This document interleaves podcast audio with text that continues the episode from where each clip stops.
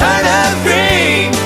She's got her daddy's money, her mama's good looks, and look who's looking at me.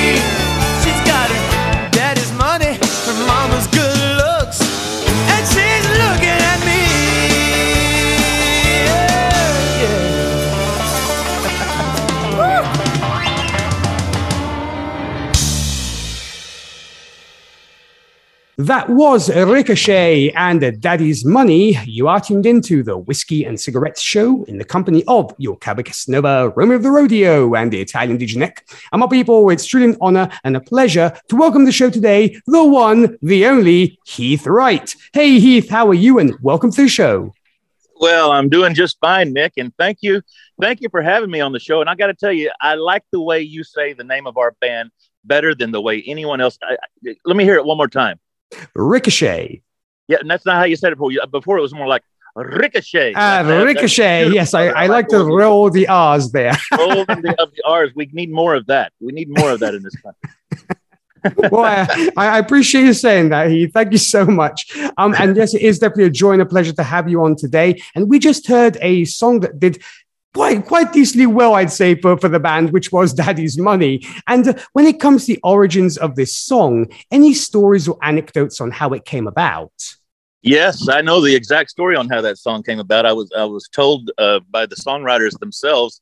Bob DiPiero, Steve Seskin, and Mark D. Sanders were sitting in a room one day at a uh, publishing company that also had a recording studio attached to it, and they uh, they were trying to figure out what they were going to write about that day. Well, nobody had any good ideas until this young demo singer by the name of Jeff Herndon pulls into the parking lot.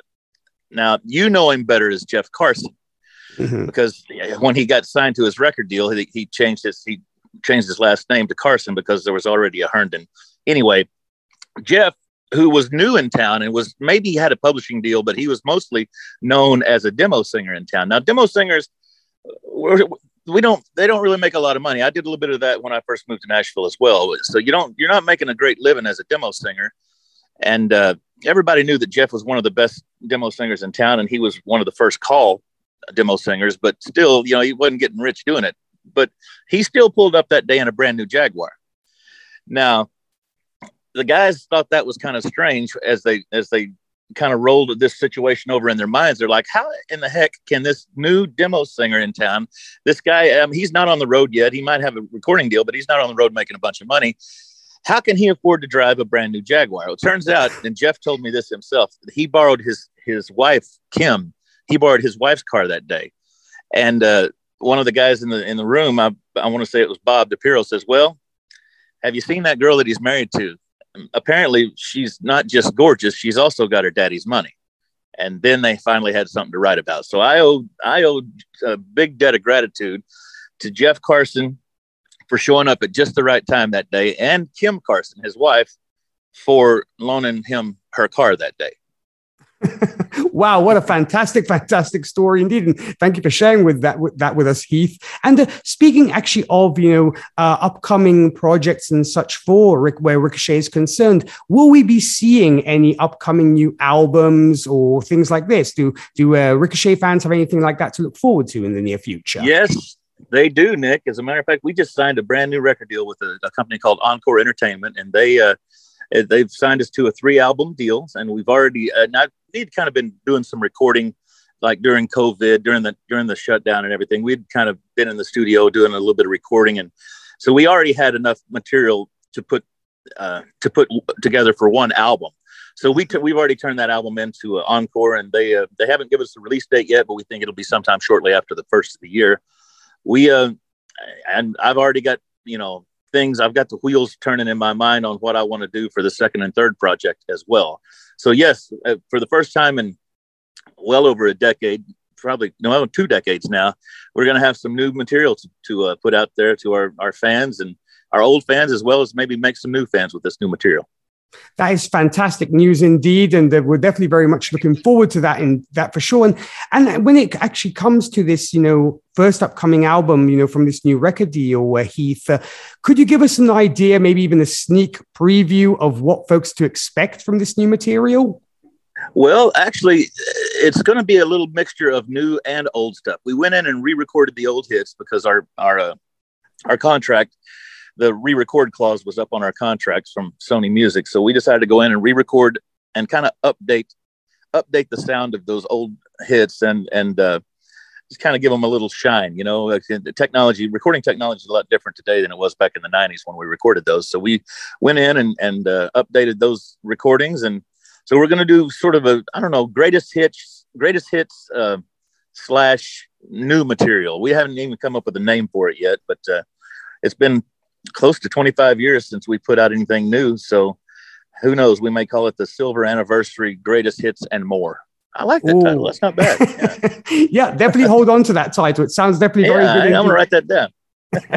Fantastic. And as of today, you know, as of today, you know, on the day of this recording, I know something very big is happening for you guys because I know that you are returning to the Grand Ole Opry after 22 years. So, yes. what I'm curious about is what does playing the Opry mean to you? And do you remember the first time you guys played on this legendary stage?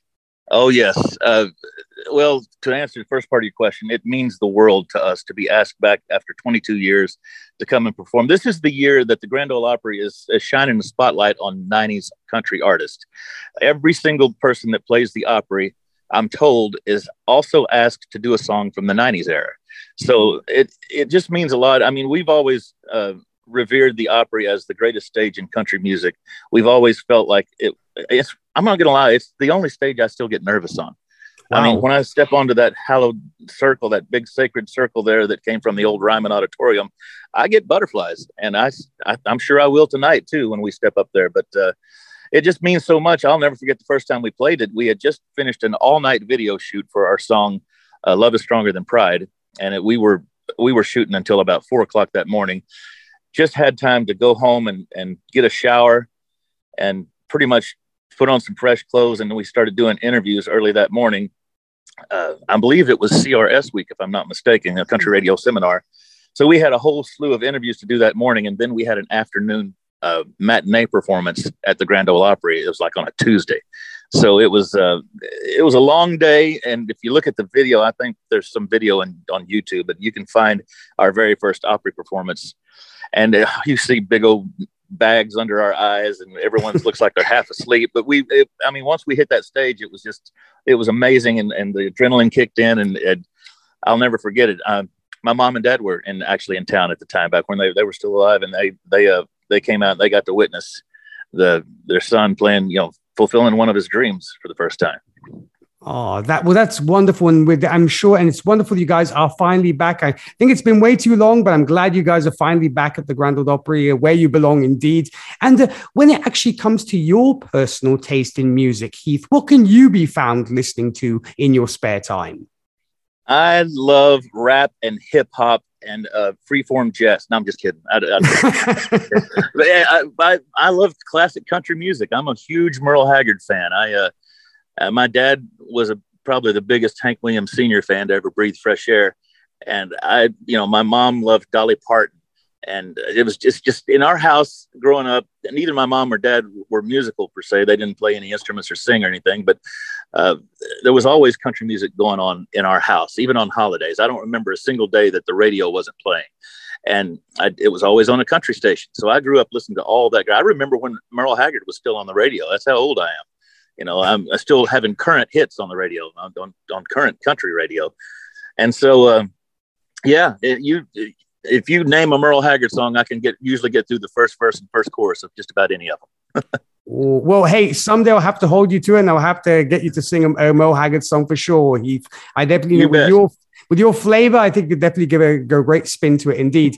and uh, here's a curious question to you: from music to food, if we were to come over to your house and open your fridge, what would we find inside? Uh, well, uh, I'm not gonna lie. I'm not. I'm not a bunch of a cook. So you're gonna find a lot of heat 'em and eat 'ems. That's what we call them. these, these little TV dinners. A lot of those. Um, I live on a cattle ranch, so in the freezer there's some. There's always some uh, some steaks and some burgers. You know, some some fresh beef uh, raised right there on the Rock and W Ranch. But um, if you know, for uh, honestly, I'm I don't eat very healthy, so you're not going to find a whole lot of salads or, or fresh fruit or anything like that. If, if you if you do, it's something that my son made me buy because he's he's trying to eat healthier than I than than his dad, so that he doesn't end up looking like his dad when he's with this age. I guess. Wait, nothing wrong like with loving question. Good. Music. No one's ever asked me a food question before, Nick. That's a good one. oh, thank you. Well, hey, you know what? It's all I being Italian for us. It's all about the food, and nothing wrong with enjoying a good steak. I'm very much a meat person myself, and there you, you know, and outside, obviously, for being known as being a great singer songwriter and what have you, Heath, what is a talent that you possess that not many people might know about? A talent that I possess that not many people. I can I can fix a barbed wire fence faster than anybody else. I, oh, wow. I, can mend a fence better than I'm because you know I grew up on a cattle ranch and there's always a, a, fence that needs mending on a ranch. So I'm I'm pretty good with the Texas fence fixer. I can't say it, but I can use it. Texas fence fixer. It's this blue uh, wire stretching device. Uh, it's hard to describe. You, you you pull the wire together and then you put a splice in the middle of it. Yeah, I'm I'm good at that. Most people oh, wouldn't know that, that that's one of my talents. Well, that's fantastic, you know, and thanks you, thank you for sharing that with us. And uh, you know, aside from this, uh, you know, awesome thing that's happening tonight at the Grand Ole Opry, yeah, what does the the remainder of 2022 look like for you and and the boys in Ricochet? Well, tomorrow I'm I'm buying a brand new touring bus uh, while I'm in Nashville. So uh, I'm uh, we're expecting to do a lot more touring this year. We're we're about to sign with a a new booking agency, and uh, they have told us that to be prepared to have twice as many shows next year as we had this year. So I've decided to go ahead and buy something that's. I've been traveling in what we call our short bus for the last six years, and it's just a Ford Transit van that has some bunks in it and, and a couple of flat screens and a little refrigerator and a microwave. And it's been, it's served us fairly well for the past six years, but it's time to, it's time to move up to the full size bus and, and get ready to hit the road hard again. Fantastic. And an upgrade is always a good thing. I definitely agree. And uh, yeah. for the for those who want to you know stay up to date with everything you guys have going on you know be it gigs be it um, you know upcoming music and what have you where can we send these folks to well, let's send them to the website. It's ricochetonline.com. That's R I C O C H E T online.com. Most people don't know. I bet I bet you could spell ricochet because you know it's a it's a European word, but I, mm-hmm. most people don't know how to spell. We were the most misspelled band in country music until Shenandoah got back together. Oh wow, that's, that's that's a tough contest. Exactly. I sometimes I have to admit I have trouble spelling Shenandoah these these days. I'm always like spell check, spell check, spell check. I'm like, okay, yes. now I've got it right. That's, uh, that's right. Thank God for spell check. Huh? yes, indeed, exactly. And it's one of the great things about technology for sure. And uh, speaking of great things, uh, Heath, we're going to be seeing you out here with another great, great song, you know, of course, that you guys did, which is Seven Bridges Road. And when it comes to this song, and you know, what was the reason for wanting to do this one? And uh, and any any thought any stories behind that? Yeah, you know, we were on a, a bus trip to Las Vegas, and we got to talking about uh, great bands. And we, in my opinion, the Eagles is just a country band. I mean, they were they were known as a pop rock band, but I believe that, and especially in this day and age, they are as country as as any other country artist. Mm-hmm. And uh, we just we always tried to kind of uh, make our harmony blend very similar to theirs. Whereas there's a lead vocal and then there's two harmonies above the lead vo- vocal and two harmonies below. That's the harmony blend that we've always always kind of built our our uh, structure on. And we got to thinking, well, we we all love the Eagles so much, we should try to work up one of their songs. And we didn't really. We we had been doing an acapella song in our set, uh, an old '50s song called "It's All Right," and we thought, well, it'd be cool to kind of go out of that into an Eagles tune. And uh, we had, you know, 15 hours to do it. So we just decided to sit down on the bus one day with an acoustic guitar and start working out parts. And by the time we got to Vegas, we had it down. Oh, and I should mention the, the video. If you want to look up on YouTube the video of Seven Bridges Road, we actually went to the actual Seven Bridges Road in Montgomery, Alabama to shoot the video. That's oh, the wow. road that the song was written about. Oh, that's fantastic. You know, well, uh, folks, definitely check out that video because it's definitely worth your time, along with the, the great song for sure. So, we're going into this great one. This will be Ricochet and the Seven Bridges Road. Uh, Heath, I want to once again thank you so, so much for your time. I truly appreciated it. And of course, I want to wish you and the rest of the boys in Ricochet continued success with your careers and all the very best for the remainder of 2022. Thank you, Nick. And it's been a pleasure talking to you, brother. Talk to you soon. Oh, the pleasure was definitely ours. More people, you heard it from, of course, Heath Wright from Ricochet. Be sure to keep up to date with all the great things they have coming up. They will definitely be worth your time. Enjoy their version of Seven Bridges Road. You are tuned into the Whiskey and Cigarettes Show with your Italian Nick. We'll be right back after this. There are stars in the southern sky southward as you go.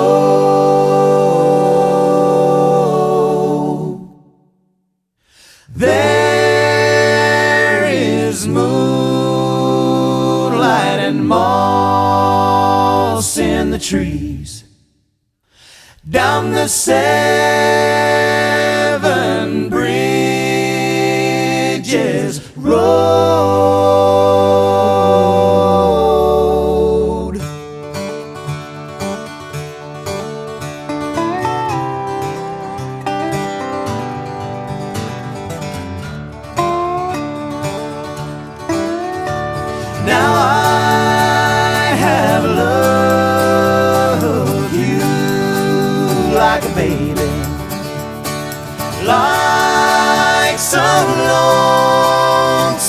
sunshine.